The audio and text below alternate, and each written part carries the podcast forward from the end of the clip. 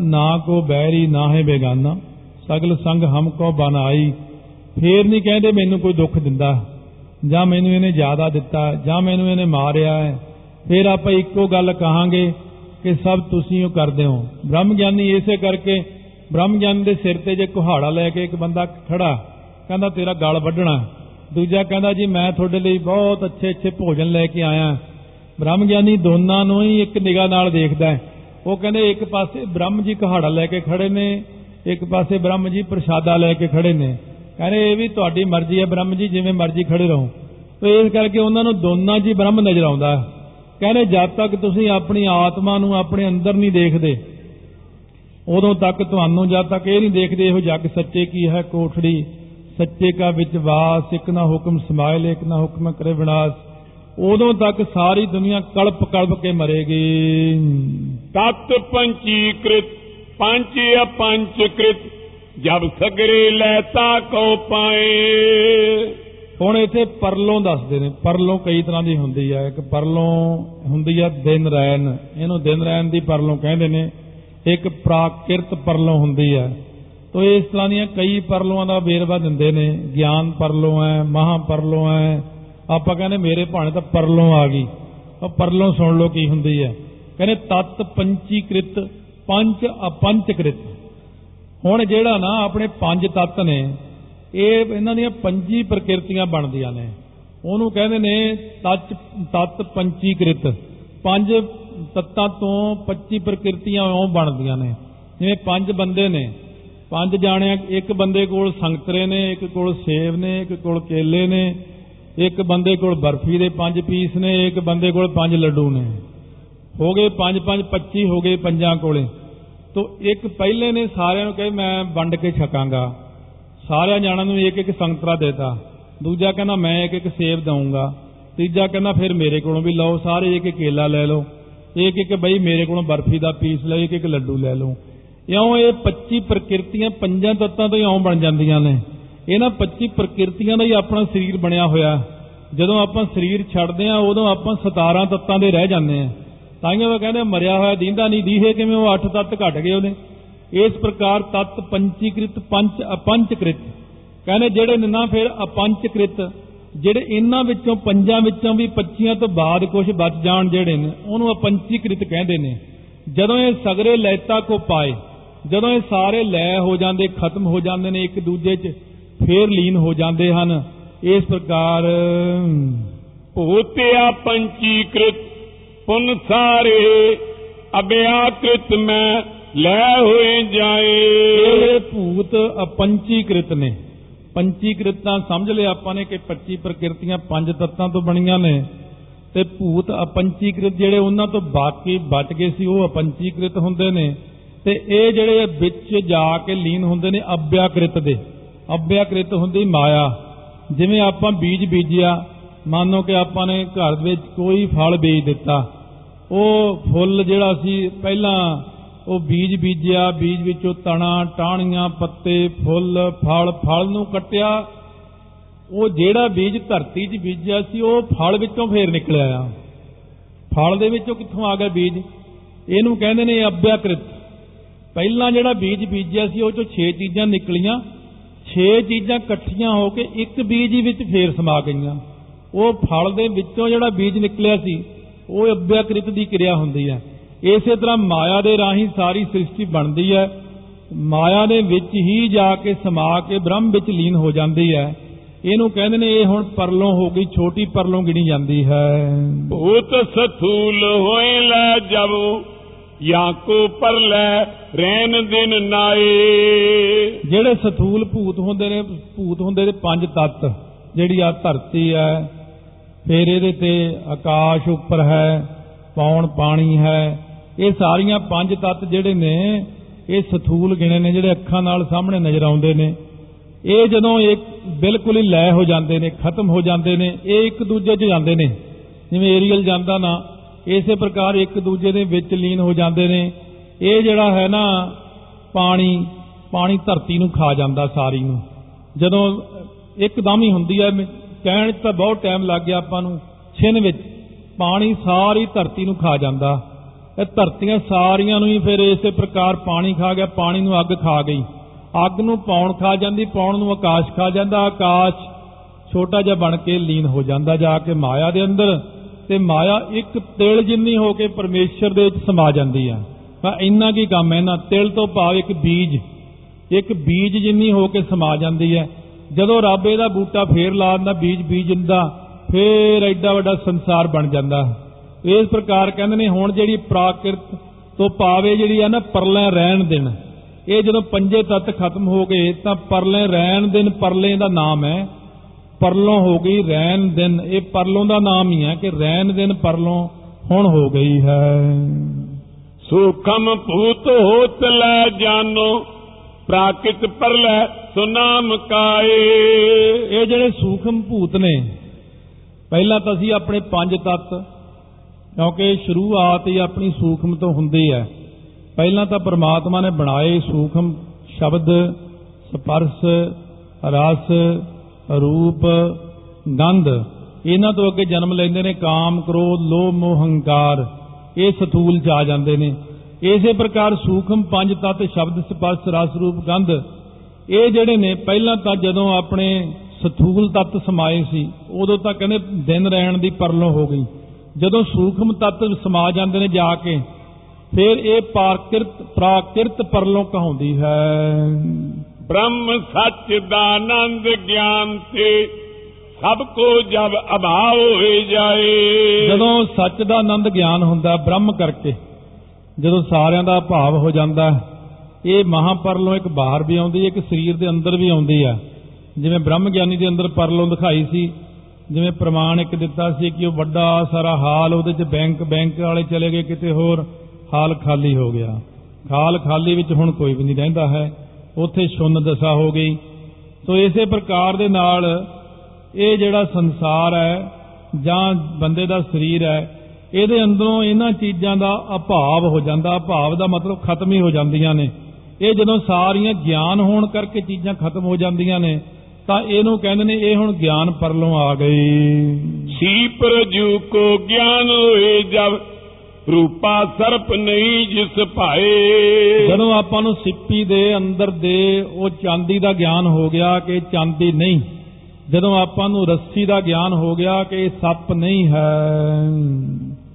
ਤਥਾ ਅਦਸ਼ਟ ਗਿਆਨ ਤੇ ਨਾਨਾ ਹੋਏ ਉਭਾਵ ਸਭ ਦ્વੈਤ ਬਿਲਾਏ।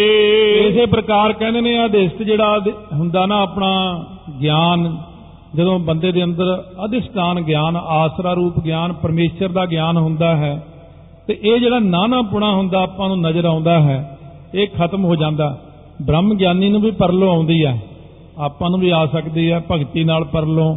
ਜਿਵੇਂ ਪਰਲੋਂ ਬਾਹਰ ਹੁੰਦੀ ਹੈ, ਇਸੇ ਤਰ੍ਹਾਂ ਸਰੀਰ ਦੇ ਅੰਦਰ ਵੀ ਪਰਲੋਂ ਹੁੰਦੀ ਹੈ। ਪਰਲੋਂ ਤੋਂ ਭਾਵ ਜੋ ਬ੍ਰਹਿਮੰਡੇ ਸੋਈ ਪਿੰਡੇ। ਉਹ ਜਿਹੜਾ ਬ੍ਰਹਿਮੰਡੇ ਦਿਖਦਾ, ਉਹੀ ਪਿੰਡੇ ਦਿਖਦਾ। ਜਦੋਂ ਬ੍ਰਹਿਮੰਡ ਦੀ ਪਰਲੋਂ ਹੋਣੀ ਹੈ, ਉਹ ਤਾਂ ਪਤਾ ਨਹੀਂ ਕਦੋਂ ਹੋਣੀ ਹੈ। ਪਰ ਸਰੀਰ ਵਿੱਚ ਪਰਲੋਂ ਜ਼ਰੂਰ ਹੋ ਜਾਂਦੀ ਹੈ ਸਰੀਰ ਵਿੱਚ ਇਹ ਸਾਰੀਆਂ ਚੀਜ਼ਾਂ ਮਿਟ ਕੇ ਹੋਏ ਅਭਾਵ ਸਭ ਦਵੈਤ ਬਿਲਾਏ।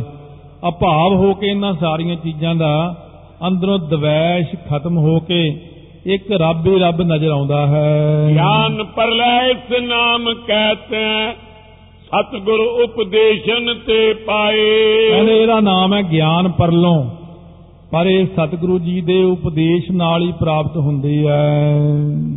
ਭੂਤਿਆ ਪੰਚੀਕ੍ਰਿਤ ਜੁਤ ਕਾਰਜ ਪੰਚੀਕ੍ਰਿਤ ਸਕਾਰਜ ਸੋ ਹੁਣ ਕਹਿੰਦੇ ਆ ਪੰਚੀਕ੍ਰਿਤ ਭੂਤ ਆਪਣੇ ਕਾਰਜ ਸਮੇਤ ਜਦ ਪੰਚੀਕ੍ਰਿਤ ਸਕਾਰਜ ਹੋ ਜਾਂਦੇ ਹਨ। ਇਨਕੋ ਉਪਜਨ ਆਦ ਪੁਰਖ ਤੇ ਉਤਪਤੀ ਨਾਮ ਜਾਣੀਏ ਸੋਏ। ਇਹਨਾਂ ਦਾ ਜਿਹੜਾ ਉਪਜਣਾ ਹੈ ਨਾ ਬ੍ਰਹਮ ਤੋਂ ਜਦ ਹੋਵੇ ਉਹਨੂੰ ਕਹਿੰਦੇ ਨੇ ਉਤਪਤੀ ਕਿਉਂਕਿ ਆਪਾਂ ਕਹਿੰਦੇ ਉਤਪਤੀ ਲੈਤਾ ਪਾਲਣਾ ਤਿੰਨ ਚੀਜ਼ਾਂ ਨੇ। ਇਹ ਉਤਪਤੀ ਕਿਵੇਂ ਹੁੰਦੀ ਹੈ ਕਹਿੰਦੇ ਜਦੋਂ ਫੇਰ ਅਕਾਲ ਪੁਰਖ ਵਾਹਿਗੁਰੂ ਦਾ ਸੰਕਲਪ ਹੁੰਦਾ ਹੈ ਕਿ ਮੈਂ ਇੱਕ ਤੋਂ ਬਹੁਤੇ ਰੂਪ ਹੋ ਜਾਵਾਂ, ਤਾਂ ਉਹਦੇ ਵਿੱਚੋਂ ਉਸੇ ਇੱਛਾ ਦਾ ਨਾਮ ਹੀ ਮਾਇਆ ਹੈ। ਹੋਰ ਮਾਇਆ ਕੋਈ ਚੀਜ਼ ਨਹੀਂ ਹੈ। ਉਸ ਇੱਛਾ ਦਾ ਨਾਮ ਮਾਇਆ ਹੈ ਤੇ ਉਹ ਆਪਣੇ ਵਿੱਚੋਂ ਫੇਰ ਤਿੰਨ ਗੁਣਾਂ ਨੂੰ ਪ੍ਰਗਟ ਕਰਦੀ ਹੈ। ਪੰਜ ਸੂਖਮ ਤੱਤਾਂ ਨੂੰ ਪ੍ਰਗਟ ਕਰਦੀ ਹੈ। ਪੰਜਾਂ ਸੂਖਮਾਂ ਤੱਤਾਂ ਤੋਂ ਪੰਜ ਸਥੂਲ ਤੱਤ ਬਣਦੇ ਨੇ। ਉਹਨਾਂ ਤੋਂ ਹੀ ਸਾਰੀ ਸ੍ਰਿਸ਼ਟੀ ਦੀ ਉਤਪਤੀ ਇੱਕ ਛਿਨ ਮਾਤਰ ਵਿੱਚ ਹੋ ਜਾਂਦੀ ਹੈ। ਉਪਜ ਪਰਪੰਚ ਥਿਰੈ ਬਿਦ ਬੈ ਲਗ ਇਸਕੋ ਨਾਮ ਸਥਿਤ ਤੂੰ ਜੋਏ। ਕਹਿੰਦੇ ਉਪਜਦਾ ਸੰਸਾਰ ਜਦੋਂ ਥਿਰੈ ਵਿਦ ਬੈ ਲਗ ਵਿਧਾਤਾ ਜਿਹੜਾ ਹੈ ਬ੍ਰਹਮਾ ਇਹਦੀ ਉਮਰ ਤੱਕ ਜਦੋਂ ਸੰਸਾਰ ਟਿਕਦਾ ਹੈ ਕਿਉਂਕਿ ਇਹਦੀ ਉਮਰ ਬਹੁਤ ਲੰਬੀ ਹੈ ਇਸ ਕੋ ਨਾਮ ਸਥਿਤ ਤੂੰ ਜੋਏ।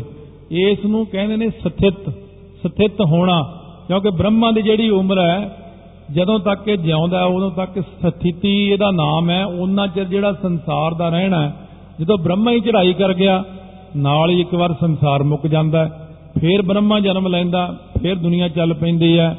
ਸੋ ਇਸੇ ਪ੍ਰਕਾਰ ਆਪਾਂ ਕਈ ਵਾਰ ਗਿਣਿਆ ਵੀ ਹੈ 100 ਸਾਲ ਮਨੁੱਖ ਦਾ ਜਦੋਂ ਬੀਤ ਜਾਂਦਾ ਹੈ ਤਾਂ ਇੱਕ ਦਿਨ ਬ੍ਰਹਮਾ ਦਾ ਬਤ- ਬਤੀਤ ਹੁੰਦਾ ਇੰਦਰ ਦੇਵਤੇ ਦਾ 100 ਸਾਲ ਫੇਰ ਲੰਘਦਾ ਆਪਣਾ ਫੇਰ ਇੰਦਰ ਦੇਵਤੇ ਦੀ ਇੱਕ ਰਾਤ ਹੀ ਬਤੀਤ ਹੁੰਦੀ ਹੈ। ਇਸੇ ਪ੍ਰਕਾਰ 100 ਸਾਲ ਉਮਰ ਹੈ ਇੰਦਰ ਦੇਵਤੇ ਦੀ। ਤੋ ਜਦੋਂ ਇੱਕ ਇੰਦਰ ਦੇਵਤਾ ਹੋ ਕੇ ਮਰ ਜਾਂਦਾ ਹੈ ਤਾਂ ਉਹ ਬ੍ਰਹਮਾ ਦਾ ਸਿਰ ਜਦੋਂ ਬ੍ਰਹਮਾ ਆਪਣਾ ਸਰੀਰ ਛੱਡ ਗਿਆ ਨਾਲ ਹੀ ਪਰਲੋਂ ਹੋ ਜਾਂਦੀ ਹੈ। ਸਥਿਤ ਅਵੰਤ ਭੇਦ ਜੋ ਬਿਦ ਨਿਸਤਿਨ ਬਿਦ ਪਰ ਲੈ ਕਹੈ ਸਭ ਕੋਏ। ਸੋ ਇਸ ਪ੍ਰਕਾਰ ਕਹਿੰਦੇ ਕਿ ਬ੍ਰਹਮਾ ਦੇ ਦਿਨ ਨੂੰ ਅਵੰਤਰ ਸਥਿਤੀ ਕਹਿੰਦੇ ਨੇ। ਤੇ ਬ੍ਰਹਮਾ ਦੀ ਰਾਤ ਨੂੰ ਅਵੰਤਰ ਪਰਲੋਂ ਕਹਿੰਦੇ ਨੇ ਇਸ ਪ੍ਰਕਾਰ ਦੀ ਇੱਕ ਪਰਲੋਂ ਹੋ ਜਾਂਦੀ ਹੈ ਜਿਹਨੂੰ ਆਪਾਂ ਪਿੱਛੇ ਦੇਖ ਕੇ ਆਏ ਆ ਪ੍ਰਲੈ ਰੈਨ ਦਿਨ ਰਾਤ ਦਿਨ ਪਰਲੋਂ ਜਿਸ ਦਾ ਨਾਮ ਹੈ। ਪੂਰਨ ਆਯੂ ਬ੍ਰਹਮਾ ਲੈ ਓਏ ਦੁਤੀ ਪਰ ਲੈ ਸਭ ਕੋ ਛੈ ਜਾਨ। ਕਹਿੰਦੇ ਜਦੋਂ ਬ੍ਰਹਮਾ ਦੀ ਉਮਰ ਪੂਰੀ ਹੋ ਜਾਂਦੀ ਹੈ ਇੱਕ ਪਰਲੋਂ ਉਦੋਂ ਆਉਂਦੀ ਦੂਜੀ ਪਰਲੋਂ ਇਹ ਹੈ ਕਿ ਜਿਸ ਵੇਲੇ ਬ੍ਰਹਮਾ ਦੀ ਆਯੂ ਪੂਰੀ ਹੋ ਜਾਵੇ ਸਭ ਦਾ ਨਾਸ ਹੋ ਜਾਵੇਗਾ ਉਦੋਂ ਕੋਈ ਨਾ ਰਹੇਗਾ। ਜਿਸ ਮੈਂ ਉਤਪਤੀ ਸਥਿਤ ਨ ਪਰ ਲੈ ਤ੍ਰਿਤੀ ਹੋਤ ਹੈ ਪਰ ਲੈ ਗਿਆਨ। ਤੀਜੀ ਜਿਹੜੀ ਗਿਆਨ ਪਰਲੋਂ ਇਹ ਹੈ ਕਿ ਜਿਹਦੇ ਵਿੱਚ ਨਾ ਉਤਪਤੀ ਹੈ ਨਾ ਸਥਿਤੀ ਹੈ ਨਾ ਪਰਲੋਂ ਹੈ ਇਹ ਇਹਦੇ ਵਿੱਚ ਤਿੰਨੇ ਚੀਜ਼ਾਂ ਹੈ ਨਹੀਂਆਂ ਇਹਨੂੰ ਕਹਿੰਦੇ ਗਿਆਨ ਦੀ ਪਰਲੋਂ। ਸੋ ਇਹ ਬ੍ਰਹਮ ਗਿਆਨੀਆਂ ਵਾਸਤੇ ਆ ਜਾਂ ਅਭਿਆਸੀਆਂ ਲਈ ਹੈ ਜਿਹੜੇ ਉੱਚ ਕੋਟੀ ਦੇ ਅਭਿਆਸੀ ਨੇ ਨਾ ਇਹ ਸਿਰਫ ਗੱਲ ਉਹਨਾਂ ਨਾਲ ਹੀ ਬਹਿ ਕੇ ਕੀਤੀ ਜਾ ਸਕਦੀ ਜਦੋਂ ਅੰਦਰ ਪਰਲੋਂ ਆਉਂਦੀ ਸਰੀਰ ਦੇ ਵਿੱਚ। ਮੁਕਤ ਕਾਲ ਅਦਵੈਤ ਅਖੰਡ ਏਕ ਐਸੋ ਰੂਪ ਤਾਏ ਪਹਿਚਾਨ। ਉਹ ਕਹਿੰਦੇ ਐਸਾ ਰੂਪ ਜਿਹੜਾ ਹੈ ਉਹਦਾ ਪਹਿਚਾਨਣਾ ਕਰੋ। ਇਹਨੂੰ ਕਹਿੰਦੇ ਨੇ ਮੁਕਤੀ ਕਾਲ। ਇੱਕ ਅਦਵੈਤ ਅਖੰਡ ਐਸਾ ਰੂਪ ਕਰਕੇ ਉਸ ਨੂੰ ਪਹਿਚਾਨਣਾ ਕਿ ਇਹਨੂੰ ਕਹਿੰਦੇ ਨੇ ਮੁਕਤੀ ਦਾ ਕਾਲ ਭਾਵ ਜਿਸ ਨੇ ਐਸਾ ਪਹਿਚਾਣਿਆ ਉਹ ਕਾਲ ਤੋਂ ਮੁਕਤ ਹੋ ਗਿਆ ਹੈ। ਜੋ ਲਗ ਵਿਦਿਆ ਗਿਆਨ ਨ ਉਪਜੈ ਕਾਲ ਅਖੰਡ ਅਵਿਦਿਆ ਮਾਨ। ਜਦ ਤੱਕ ਬੰਦੇ ਦੇ ਅੰਦਰ ਬ੍ਰਹਮ ਵਿਦਿਆ ਜਿਹੜੀ ਬ੍ਰਹਮ ਵਿਦਿਆ ਦੁਆਰਾ ਗਿਆਨ ਨਹੀਂ ਉਪਜਦਾ ਉਸ ਕਾਲ ਤੱਕ ਅਵਿਦਿਆ ਨੂੰ ਇੱਕ ਰਸ ਮੰਨੋ ਬੰਦੇ ਦੇ ਅੰਦਰ। ਤਦ ਤੱਕ ਅਵਿਦਿਆ ਤੇ ਕਾਲ ਉਹਦੇ ਅੰਦਰ ਟੁੱਟਦੇ ਨਹੀਂ। ਜਦੋਂ ਤੱਕ ਆਪਣੇ ਅੰਦਰ ਬ੍ਰਹਮ ਵਿਦਿਆ ਜਿਹੜੀ ਆਪਾਂ ਹੁਣ ਲੈ ਰਹੇ ਹਾਂ ਇਹ ਬ੍ਰਹਮ ਵਿਦਿਆ ਹੀ ਹੈ। ਗੁਰਬਾਣੀ ਸਾਰੀ ਬ੍ਰਹਮ ਵਿਦਿਆ ਹੀ ਹੈ। ਜਿਵੇਂ ਨਾਰਦ ਮੁਨੀ ਨੇ ਇਹਨਾਂ ਨੂੰ ਕਿਹਾ ਸੀ ਜਾ ਕੇ, ਸਨਕ ਸੁਨੰਦਨ ਸਨਾਤਨ ਸੰਤ ਕੁਮਾਰ ਚਾਰੇ ਬ੍ਰਹਮੇ ਦੇ ਪੁੱਤਰ ਜਿਹੜੇ ਨੇ, ਹੈ ਤਾਂ ਨਾਰਦ ਵੀ ਉਹਦਾ ਹੀ ਪੁੱਤਰ ਹੈ। ਜਾ ਕੇ ਕਹਿੰਦੇ, ਭਰਾਵੋ, ਮੈਂ ਤਾਂ ਬਹੁਤ ਵਿਦਿਆ ਪੜ੍ਹ ਲਈ, ਮੇਰਾ ਮੇਰਾ ਮਨ ਨਹੀਂ ਟਿਕਿਆ। ਕਹਿੰਦੇ, ਕਿੰਨੀ ਕੁ ਵਿਦਿਆ? ਕਹਿੰਦੇ 70000 ਵਰਾ ਵਿੱਚ ਮੈਂ 14 ਵਿਦਿਆ ਜਿੰਨੀਆਂ ਦੁਨੀਆ ਦੀ ਕੁੱਲ ਵਿਦਿਆ ਪੜ੍ਹ ਪੜ੍ਹ ਕੇ ਪੜ੍ਹ ਪੜ੍ਹ ਕੇ ਮੁਕਾ ਹੀ ਦਿੱਤੀਆਂ ਨੇ। ਪਰ ਮੇਰੇ ਮਨ ਨੂੰ ਸ਼ਾਂਤੀ ਨਹੀਂ ਆਈ ਟਿਕਾਓ ਨਹੀਂ ਬਣਿਆ, ਕੋਈ ਇਕਾਗਰਤਾ ਨਹੀਂ ਬਣੀ। ਉਸ ਵਕਤ ਸਨਕ ਸੁਨੰਦਨ ਹੁਣੀ ਤਾਂ ਰੱਬ ਦੇ ਪ੍ਰਮਾਤਮਾ ਦੇ ਬਹੁਤ ਨੇੜੇ ਨੇ। ਕਹਿੰਦੇ, ਭਰਾ, ਗੱਲ ਸੁਣ, ਇਹ ਅਧਿਆਤਮਿਕ ਵਿਦਿਆ ਪੜ੍ਹੀ ਆ ਕਿ ਨਹੀਂ ਤੂੰ? ਬ੍ਰਹਮ ਵਿਦਿਆ ਜਿਹਨੂੰ ਕਹਿੰਦੇ ਆ, ਤਾਂ ਨਾਰਦ ਕਹਿੰਦਾ, ਭਰਾਵੋ, ਉਹ ਕੀ ਹੁੰਦੀ ਆ? ਚਾਰੇ ਜਾਣੇ ਹੱਸ ਪਏ, ਕਹਿੰਦੇ, ਵਾਹ ਬਈ ਵਾਹ 14 ਵਿਦਿਆ ਪੜ੍ਹੀਆਂ ਨੇ, ਬ੍ਰਹਮ ਵਿਦਿਆ ਦਾ ਗਿਆਨ ਹੀ ਨੀ ਤੈਨੂੰ। ਜਦ ਤੱਕ ਬ੍ਰਹਮ ਵਿਦਿਆ ਨਹੀਂ ਪੜ੍ਹੀ, ਉਦੋਂ ਤੱਕ ਸ਼ਾਂਤੀ ਨਹੀਂ ਆਉਂਦੀ। ਕਹਿੰਦਾ, ਉਹ ਕੀ ਹੁੰਦੀ ਹੈ ਕਹਿੰਦੇ ਜਿੱਥੇ 14 ਵਿਦਿਆ ਮੁੱਕ ਜਾਂਦੀਆਂ ਨੇ, ਉੱਥੋਂ ਸ਼ੁਰੂ ਹੁੰਦਾ ਹੈ ਇੱਕ ਓੰਕਾਰ, ਸਤਨਾਮ। ਉੱਥੋਂ ਸ਼ੁਰੂ ਹੁੰਦਾ ਹੈ ਇਹ। ਆਪਾਂ ਕਹਿੰਦੇ ਮੈਂ ਬੜੀ ਵਿਦਿਆ ਪੜਿਆ ਹੋਇਆ। ਇਹ ਜਦ ਤੱਕ ਬ੍ਰਹਮ ਵਿਦਿਆ ਨਹੀਂ ਹੁੰਦੀ, ਨਾ ਪੈਦਾ ਅੰਦਰ, ਉਦੋਂ ਤੱਕ ਆਪਣੇ ਅੰਦਰੋਂ ਜਿਹੜੀ ਆ ਅਗਿਆਨਤਾ ਨਹੀਂ ਮੁੱਕਦੀ। ਉਦੋਂ ਤੱਕ ਆਪਣੇ ਅੰਦਰੋਂ ਇਹ ਜਿਹੜੀ ਅਵਿਦਿਆ ਹੈ ਇਹ ਨਹੀਂ ਖਤਮ ਹੁੰਦੀ। ਉਦੋਂ ਤੱਕ ਆਪਣੇ ਅੰਦਰ ਗਿਆਨ ਦੀ ਪ੍ਰਾਪਤੀ ਨਹੀਂ ਹੋ ਸਕਦੀ। ਸੰਚਿਤ ਪ੍ਰਾਰਬਧ ਕਿਰਿਆ ਮਾਨ ਜੋ ਤਿਦਾ ਕਰਮ ਜਾਵਤ ਨੈ ਗਿਆਨ। ਹੁਣ ਇੱਕ ਹੋਰ ਚੀਜ਼ ਦੱਸਦੇ ਨੇ ਅੱਗੇ ਕਿ ਜਦੋਂ ਤੱਕ ਗਿਆਨ ਨਹੀਂ ਤਦ ਤੱਕ ਸੰਚੈ ਕਰਮ ਇਹ ਜਿਹੜੇ ਨੇ ਪਰਾਰਬਧ ਹੈ ਕਿਰੇਮਾਨ ਕਰਮ ਨੇ ਤਿੰਨੇ ਕਰਮ ਨੇ। ਤਦ ਤੱਕ ਹੀ ਇਹ ਭੂਤ ਭਵਿੱਖਤ ਵਰਤਮਾਨ ਇਹ ਪ੍ਰਤੀਬੰਧ ਰੁਕਾਵਟਾਂ ਉਸ ਵਕਤ ਤੱਕ ਪਈਆਂ ਰਹਿੰਦੀਆਂ ਨੇ ਆਪਾਂ ਨੂੰ। ਇਸ ਕਰਕੇ ਕਹਿੰਦੇ ਨੇ ਗਿਆਨ ਦੀ ਪ੍ਰਾਪਤੀ ਵਿੱਚ ਇਹ ਰੁਕਾਵਟਾਂ ਨੇ ਆਪਾਂ ਨੂੰ। ਕਿਹੜੀਆਂ ਕਿਹੜੀਆਂ? ਕਿ ਇਹ ਜਿਹੜੀਆਂ ਸੰਚਿਤ ਕਰਮ ਹੈ, ਪਰਾਰਬਧ ਹੈ, ਕਿਰੇਮਾਨ ਕਰਮ ਹੈ, ਇਹ ਸਾਰੀਆਂ ਚੀਜ਼ਾਂ ਗਿਆਨ ਵਿੱਚ ਰੁਕਾਵਟ ਖੜੀ ਕਰਦੀਆਂ। ਕਿਉਂ? ਆਪਾਂ ਸੋਚਦੇ ਹਾਂ ਮੈਂ ਸੱਜੇ ਜਾਣਾ ਤੇ ਪਰਾਲਬਧ ਆਪਾਂ ਨੂੰ ਖੱਬੇ ਲੈ ਕੇ ਜਾਂਦੀ। ਆਪਣਾ ਜੀ ਬੜਾ ਕਰਦਾ ਬਾਣੀ ਪੜ੍ਹੀਏ। ਪਰ ਪਰਾਲਬਧ ਕਹਿੰਦੀ ਨਹੀਂ ਪੜ੍ਹਨੀ। ਕਿਉਂ ਪਿਛਲੇ ਜਨਮ ਦੇ ਜਿਹੜੇ ਪਾਪ ਨੇ ਤੇਰੇ ਮੂਹਰੇ ਖੜੇ ਨੇ, ਆਪਾਂ ਬਹੁਤ ਕਹਿੰਦੇ ਮੈਂ ਅੰਮ੍ਰਿਤ ਛਕਣਾ, ਪਰ ਪਿਛਲਾ ਪਾਪ ਕਹਿੰਦਾ ਮੈਂ ਛਕਣ ਨਹੀਂ ਦੇਣਾ। ਕਹਿੰਦੇ ਪਹਿਲਾਂ ਤਾਂ ਇਹਨੂੰ ਮੁਕਾਈਏ। ਇਹ ਜਿਹੜੀ ਪਰਾਰਬਧ ਹੈ, ਸੰਚਿਤ ਕਰਮ ਨੇ, ਕਿਰੇਮਾਨ ਕਰਮ ਨੇ, ਇਹਦਾ ਮਤਲਬ ਆਪਾਂ ਨੂੰ ਸਾਰਾ ਕੁਝ ਬਦਲਣਾ ਪਵੇਗਾ। ਢਾਂਚਾ ਹੀ ਬਦਲਣਾ ਪਵੇਗਾ ਪੂਰਾ। ਆਪਾਂ ਨੂੰ ਉੱਠਣ ਦਾ ਸਮਾਂ ਬਦਲਣਾ ਪੈਣਾ। ਸਾਰਾ ਕੁਝ ਗੁਰਸਿੱਖੀ ਅਨੁਸਾਰ ਗ੍ਰਹਿਣ ਕਰਨਾ ਪੈਣਾ। ਤਾਂ ਕਿਤੇ ਜਾ ਕੇ ਆਪਾਂ ਜਿਉਂ-ਜਿਉਂ ਕਿਰਤ ਚਲਾਏ, ਤਿਉਂ ਚੱਲੀ ਜਾਏ ਤਉ ਗੁਣ ਨਾਹੀ ਅੰਤ ਹਰੇ। ਕਹਿੰਦੇ ਹੁਣ ਜੇ ਮਹਾਰਾਜ ਤੁਸੀਂ ਸਾਨੂੰ ਚਲਾਓ ਜਿਉਂ ਤੂੰ ਚਲਾਏ ਤੇ ਚੱਲੇ ਸੁਆਮੀ, ਹੋਰ ਕਿਆ ਜਾਣਾ ਗੁਣ ਤੇਰੇ? ਜੇ ਤੂੰ ਚਲਾਏ, ਤਵੈ ਚੱਲਾਂ, ਜਿੰਨਾ ਮਾਰਗ ਪਾਵੇ। ਇਸ ਕਰਕੇ ਸਤਿਗੁਰੂ ਮਹਾਰਾਜ ਨੇ ਸਾਰਾ ਸ਼ਬਦ ਇਸੇ ਤਰ੍ਹਾਂ ਹੀ ਉਚਾਰਿਆ। ਹੈ ਕਰ ਕਿਰਪਾ ਜਿਨ ਨਾਮ ਲਾਏ ਸੇ, ਹਰ ਹਰ ਸਦਾ ਤੇ ਆਵੇ। ਜਿਸੋਂ ਕਥਾ ਸੁਣਾਏ, ਆਪਣੀ ਸੇ ਗੁਰਦੁਆਰਾ ਸੁਖ ਪਾਵੇ, ਬ੍ਰਹਮ ਵਿਦਿਆ ਹੈ। ਕਹਿ ਨਾਨਕ ਸੱਚੇ ਸਾਹਿਬ ਜਿਉ ਭਾਵੈ, ਤਿਵੈ ਚਲਾਵੇ। ਇਹ ਜਦ ਤੱਕ ਨਹੀਂ ਨਾ ਮੁੱਕਦੇ ਉਦੋਂ ਤੱਕ ਆਪਣੇ ਗਿਆਨ ਵਿੱਚ ਰੁਕਾਵਟ ਹੀ ਖੜੀ ਰਹੇਗੀ। ਨਿਰਗੁਣੀ ਮਾਇਆ ਲਿਏ ਚੇਤਨ ਮੈਂ ਜੀਵ ਸੁਭਾਵ ਗਿਆਨ ਬਿਨ ਜਾਨ। ਸੋ ਇਸ ਕਰਕੇ ਕਹਿੰਦੇ ਨੇ ਇਹ ਜਿਹੜੀ ਤ੍ਰਿਗੁਣੀ ਮਾਇਆ ਹੈ ਨਾ ਜਦ ਚੇਤਨ ਨੇ ਆਪਣੇ ਵਿੱਚ ਲੈ ਲਈ ਚੇਤਨ ਤੋਂ ਪਾਪ ਪਰਮੇਸ਼ਰ ਜਦੋਂ ਤ੍ਰਿਗੁਣੀ ਮਾਇਆ ਆ ਜਾਂਦੀ ਤਦ ਗਿਆਨ ਤੋਂ ਬਿਨਾ ਹੋ ਕੇ ਜੀਵ ਸੁਭਾਅ ਵਾਲਾ ਹੋ ਗਿਆ। ਕਿਉਂਕਿ ਜਦੋਂ ਤ੍ਰਿਗੁਣੀ ਜਿਹੜੀ ਮਾਇਆ ਹੈ ਇਹਦੇ ਵਿੱਚ ਜਦੋਂ ਪਰਮੇਸ਼ਰ ਦੀ ਚੇਤਨ ਸੱਤਾ ਪੈਂਦੀ ਹੈ, ਤਾਂ ਇਹ ਜੀਵ ਇਹਨਾਂ ਚੀਜ਼ਾਂ ਨੂੰ ਗ੍ਰਹਿਣ ਕਰਦਾ, ਤਮੋ ਗੁਣ, ਰਜੋ ਗੁਣ, ਸਤੋ ਗੁਣ ਜਾਂ ਇਹਨਾਂ ਵਿੱਚ ਆ ਜਾਂਦਾ ਹੈ। ਇਹਦੇ ਅੰਦਰ ਆਪਣੇ ਆਪ ਹੀ ਆਉਂਦਾ ਹੈ। ਜਿਵੇਂ ਆਪਾਂ ਬੰਦੇ ਆ ਆਪਣੇ ਅੰਦਰ ਇਹ ਨਹੀਂ ਭਾਵਨਾ ਆਉਂਦੀ ਕਿ ਮੈਂ ਕੋਈ ਡੰਗਰ ਆ ਜਾਂ ਮੈਂ ਸੱਪ ਆ ਆਪਣੇ ਅੰਦਰ ਇਹ ਭਾਵਨਾ ਬਣੇ, ਮੈਂ ਜੀਵ ਆ ਤੇ ਉਹਨਾਂ ਦੇ ਅੰਦਰ ਇਹ ਭਾਵਨਾ ਨਹੀਂ ਹੁੰਦੀ ਕੂਕਰ ਦੇ ਅੰਦਰ ਇਹ ਭਾਵਨਾ ਕਿ ਮੈਂ ਕੂਕਰ ਆ ਇਸੇ ਪ੍ਰਕਾਰ ਆਪਣੇ ਅੰਦਰ ਜਦੋਂ ਜੇ ਆਪਾਂ ਨੇ ਅੰਦਰ ਐਸਾ ਕਿਤੇ ਗਿਆਨ ਪ੍ਰਗਟ ਹੋ ਜਾਵੇ ਜਿਹੜਾ ਇਹ ਗਿਆਨ ਦੱਸਦੇ ਨੇ ਆਪਾਂ ਫਿਰ ਆਪਣੇ ਆਪ ਨੂੰ ਜੀਵ ਭਾਵ ਤੋਂ ਮੁਕਤ ਕਰਕੇ ਕਹਾਂਗਾ ਸੋ ਹੰ ਸੋ ਹੰ ਉਹ ਮੈਂ ਹਾਂ ਉਹ ਮੈਂ ਹਾਂ ਐਸਾ ਗਿਆਨ ਪ੍ਰਗਟ ਹੋ ਜਾਵੇਗਾ। ਗੁਣ ਕੀ ਪਰਵਿਰਤਨ ਤੇ ਰਹਿਤਨ ਭਿੰਨ ਲਖੈ ਨਿਜ ਨਿਰਗੁਣ ਸੋਏ। ਇਸ ਕਰਕੇ ਕਹਿੰਦੇ ਹਨ ਕਿ ਇਹ ਜਿਹੜਾ ਹੈ ਨਾ ਨਿਰਗੁਣ ਜਦ ਚੇਤਨ ਗੁਣਾਂ ਦੀ ਪ੍ਰਵਿਰਤੀ ਤੋਂ ਰਹਿਤ ਹੋ ਕੇ ਆਪਣੇ ਆਪ ਨੂੰ ਭਿੰਨ ਸਮਝਦਾ ਹੈ, ਤਦ ਤੱਕ ਉਹ ਨਿਰਗੁਣ ਕਹੀਦਾ ਹੈ।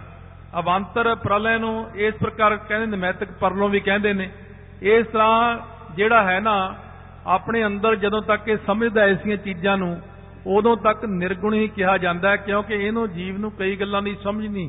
ਬ੍ਰਹਮ ਵਿਦਿਆ ਨੂੰ ਲੈ ਕੇ ਜਦੋਂ ਸਮਝ ਪੈਂਦੀ ਹੈ ਕਿ ਮੈਂ ਅਸਲ ਵਿੱਚ ਕੌਣ ਆ ਇੰਨਾ ਗਿਆਨ ਦੇਣ ਤੋਂ ਬਾਅਦ ਜੀਵ ਨੂੰ ਸੋਝੀ ਪੈਂਦੀ ਹੈ ਕਿ ਮੈਂ ਜੀਵ ਨਹੀਂ ਆ ਮੈਂ ਤਾਂ ਆਤਮਾ ਹਾਂ।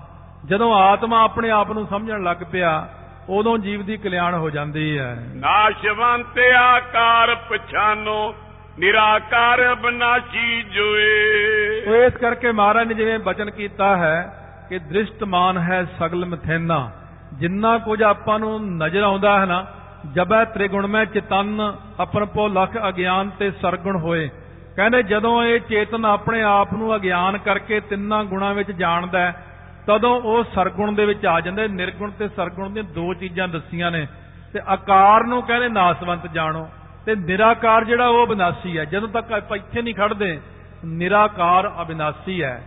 ਜਿੰਨਾ ਕੁਝ ਨਜ਼ਰ ਆਉਂਦਾ ਆਪਾਂ ਨੂੰ ਇਹਨਾਂ ਅੱਖਾਂ ਦੇ ਨਾਲ, ਇਹ ਨਾਸਵੰਤ ਹੈ। ਤੇ ਦਿਸਦੀਆਂ ਚੀਜ਼ਾਂ 'ਚ ਫਿਰ ਕਾਦੇ ਲਈ ਪਰਚਣਾ? ਫਿਰ ਉਸ ਵਿੱਚ ਪਰਚੋ ਜੋ ਅਬਿਨਾਸੀ ਹੈ। ਕਵੀ ਸੰਤੋਖ ਸਿੰਘ ਕਹਿ ਸਤਿਗੁਰ ਜੀ ਸਾਰ ਗ੍ਰਹਿਣ ਬਿਨ ਸਾਰ ਸਾਖੋਏ ਸੋ ਕਵੀ ਸੰਤੋਖ ਸਿੰਘ ਜੀ ਕਹਿੰਦੇ ਨੇ ਸਤਿਗੁਰੂ ਹੀ ਕਿਰਪਾ ਕਰਦੇ ਨੇ ਜੀਵ ਦੇ ਉੱਤੇ। ਸਤਿਗੁਰੂ ਕੀ ਕਹਿੰਦੇ ਨੇ? ਕਿ ਆਤਮਾ ਨੂੰ ਗ੍ਰਹਿਣ ਜਿਹੜਾ ਹੈ ਨਾ ਕੀਤੇ ਤੋਂ ਬਿਨਾ ਇਹ ਜਿਹੜਾ ਹੈ ਜੀਵ ਤਤ ਨੂੰ ਖੋ ਲੈਂਦਾ ਹੈ। ਇਸ ਕਰਕੇ ਆਤਮਾ ਨੂੰ ਗ੍ਰਹਿਣ ਕਰੋ। ਆ ਬ੍ਰਹਮ ਵਿਦਿਆ ਦਾ ਗਿਆਨ ਪ੍ਰਾਪਤ ਕਰੋ, ਦੇਖਣ ਨੂੰ ਭਾਵੇਂ ਕਿੰਨਾ ਹੀ ਔਖਾ ਲੱਗੇ, ਸੌਖੀ ਤਾਂ ਕੋਈ ਚੀਜ਼ ਨਹੀਂ ਹੈ। ਕੰਪਿਊਟਰ ਸਿੱਖਣਾ ਕਿਹੜਾ ਸੌਖਾ ਹੈ? ਉਹ ਵੀ ਤੁਸੀਂ ਕਹੋਗੇ ਵੀ ਬਹੁਤ ਔਖਾ ਹੈ ਬਾਈ। ਕੰਪਿਊਟਰ ਸਿੱਖਣਾ ਬਹੁਤ ਔਖਾ, ਕਿਹੜੀ ਗੱਲ ਸੌਖੀ ਦੁਨੀਆ ਦੇ ਅੰਦਰ? ਕੋਈ ਗੱਲ ਸੌਖੀ ਨਹੀਂ ਹੈ। ਇਹ ਜ਼ਰੂਰ ਹੈ ਵੀ ਜਦ ਆਪਾਂ ਪਹਿਲੇ ਦਿਨ ਕੋਈ ਚੀਜ਼ ਸੁਣਦੇ ਆ ਜਾਂ ਪਹਿਲੀ ਵਾਰ ਸੁਣਦੇ ਆ ਉਦੋਂ ਕੋਈ ਪੱਲੇ ਨਹੀਂ ਪੈਂਦਾ। ਜਿਨ੍ਹਾਂ ਨੇ ਇਹ ਕਥਾ ਪਹਿਲਾਂ ਸੁਣੀ ਸੀ ਮੋਤੀ ਬਾਗ ਗੁਰਦੁਆਰੇ ਉਹ ਕਹਿੰਦੇ ਸਾਨੂੰ ਹੁਣ ਕੁਝ ਕੁਝ ਸਮਝ ਪਈ ਆ। ਕੋਈ ਨਹੀਂ, ਫੇਰ ਸਹੀ। ਜਦੋਂ ਆਪ ਕਿਤੇ ਅਗਲੀ ਵਾਰ ਸੁਣਾਂਗੇ, ਫਿਰ ਹੋਰ ਜ਼ਿਆਦਾ ਸਮਝ ਪੈ ਜਾਵੇਗੀ। ਇਸ ਕਰਕੇ ਇਹ ਸਾਰੀ ਆਪਣੇ ਭਲੇ ਵਾਸਤੇ ਹੀ ਹੈ। ਔਰ ਇਹਦੇ ਵਿੱਚ ਜਿਨ੍ਹਾਂ ਨੂੰ ਗਿਆਨ ਮਿਲਦਾ, ਉਹ ਤਾਂ ਬਹੁਤ ਹੀ ਜ਼ਿਆਦਾ ਹੈ। ਔਰ ਇਹ ਤਾਂ ਕਥਾ ਬੈਠਿਆਂ ਬੈਠੀ ਇੰਨਾ ਗਿਆਨ ਦੇ ਦਿੰਦੀ ਹੈ ਕਿ ਜੀਵ ਆਪਣੇ ਆਪ ਹੀ ਕਹਿਣ ਲੱਗ ਜਾਂਦਾ, ਵਾਹਿਗੁਰੂ ਵਾਹਿਗੁਰੂ ਅਛੰਦ ਗੁਣ ਕੀ ਪਰਵਿਰਤਨ ਤੇ ਰਹਿਤਨ, ਪਿੰਨ ਲਖੈ ਨਿਜ ਨਿਰਗੁਣ ਸੋਏ। ਜਬੈ ਤ੍ਰਿਗੁਣ ਮੈਂ ਚਿਤਨ ਅਪਨ ਪੋ ਲਖ ਅਗਿਆਨ ਤੇ ਸਰਗੁਣ ਹੋਏ। ਨਾਸ਼ਵੰਤ ਆਕਾਰ ਪਛਾਨੋ, ਨਿਰਾਕਾਰ ਅਬਨਾਸ਼ੀ ਜੋਏ। ਕਵੀ ਸੰਤੋਖ ਸਿੰਘ ਕੈ ਸਤਿਗੁਰ ਜੀ ਸਾਰ ਗ੍ਰਹਿਣ ਬਿਨ ਸਾਰ ਸਾ ਕੋਈ ਧੰਨ ਧੰਨ ਸਾਹਿਬ ਸ੍ਰੀ ਗੁਰੂ ਗ੍ਰੰਥ ਸਾਹਿਬ ਮਹਾਰਾਜ ਦੀ ਪਾਵਨ ਪਵਿੱਤਰ ਹਜ਼ੂਰੀ ਵਿੱਚ ਸਜੀ ਹੋਈ ਗੁਰੂ ਰੂਪ ਗੁਰੂ ਖਾਲਸਾ ਸਾਧ ਸੰਗਤ ਜੀ ਆਓ। ਪਿਆਰ ਸਤਿਕਾਰ ਸਹਿਤ ਫਤਿਹ ਉਚਾਰਨ ਕਰੀਏ। ਵਾਹਿਗੁਰੂ ਜੀ ਕਾ ਖਾਲਸਾ। ਵਾਹਿਗੁਰੂ ਜੀ ਕੀ ਫਤਿਹ। ਧੰਨ ਧੰਨ ਸਤਿਗੁਰੂ ਗੁਰੂ ਗੋਬਿੰਦ ਸਿੰਘ ਸਾਹਿਬ ਜੀ ਮਹਾਰਾਜ ਧੰਨ ਧੰਨ ਭਾਈ ਦਇਆ ਸਿੰਘ ਜੀ ਪਾਵਨ ਪਵਿੱਤਰ ਪ੍ਰਸੰਗ ਸ਼ਰਵਣ ਕਰ ਰਹੇ ਹਾਂ। ਕਿ ਜੀਵ ਦੇ ਅੰਦਰ ਕਿਹੜੀਆਂ-ਕਿਹੜੀਆਂ ਅਵਸਥਾਵਾਂ ਆਉਂਦੀਆਂ ਹਨ? ਉਤਪਤੀ, ਸਥਿਤੀ, ਆਦਿਕ। ਇਸੇ ਪ੍ਰਕਾਰ ਬ੍ਰਹਮ ਗਿਆਨ ਤੱਕ ਜੀਵ ਕਿਵੇਂ ਜਾਂਦਾ ਹੈ? ਸੋ ਹੁਣ ਅੱਗੇ ਦੱਸ ਰਹੇ ਨੇ ਜਿਹੜਾ ਆਪਾਂ ਪੜ੍ਹਦੇ ਆ ਕਿ ਨਿਰਗੁਣ ਤੇ ਸਰਗੁਣ ਦੋ ਅੱਖਰ ਪੜ੍ਹਦੇ ਆ ਨਿਰਗੁਣ ਕਿਹਨੂੰ ਕਹਿੰਦੇ ਨੇ? ਸਰਗੁਣ ਕਿਹਨੂੰ ਕਹਿੰਦੇ ਨੇ? ਇਸੇ ਪ੍ਰਕਾਰ ਅਸਲ ਕਰਨਾ ਕੀ ਚਾਹੀਦਾ ਹੈ? ਆਤਮਾ ਤੇ ਅਨਾਤਮਾ ਦਾ ਥੋੜਾ ਜਿਹਾ ਵਿਚਾਰ ਕਰਕੇ 5 ਮਿੰਟ ਤੋਂ ਬਾਅਦ ਫਿਰ ਅੱਗੇ। ਜਿੰਨਾ ਕਠਨ ਸੀ ਸਾਰਾ ਆਪਣਾ ਔਖਾ ਪ੍ਰਸੰਗ ਉਹ ਸਾਰਾ ਲੰਘ ਚੁੱਕਿਆ। ਹੈ ਹੁਣ ਸਿੱਧਾ ਸਾਦਾ ਸੌਖਾ ਸਿੱਖਿਆਦਾਇਕ ਜੋ ਪ੍ਰਸੰਗ ਹੈ ਪਰ ਆਰੰਭ ਹੋਵੇਗਾ। ਸਵਾਉ ਰਸਨਾ ਨੂੰ ਕਰੀਏ ਪਵਿੱਤਰ, ਪਿਆਰ ਸਤਕਾਰ ਨਾਲ ਗੱਜ ਕੇ ਆਖੋ, ਸਤਨਾਮ ਸ੍ਰੀ ਵਾਹਿਗੁਰੂ। ਸਤਨਾਮ ਸ੍ਰੀ ਵਾਹਿਗੁਰੂ ਸਾਹਿਬ ਜੀਓ। ਸਵਈਆ ਛੰਦ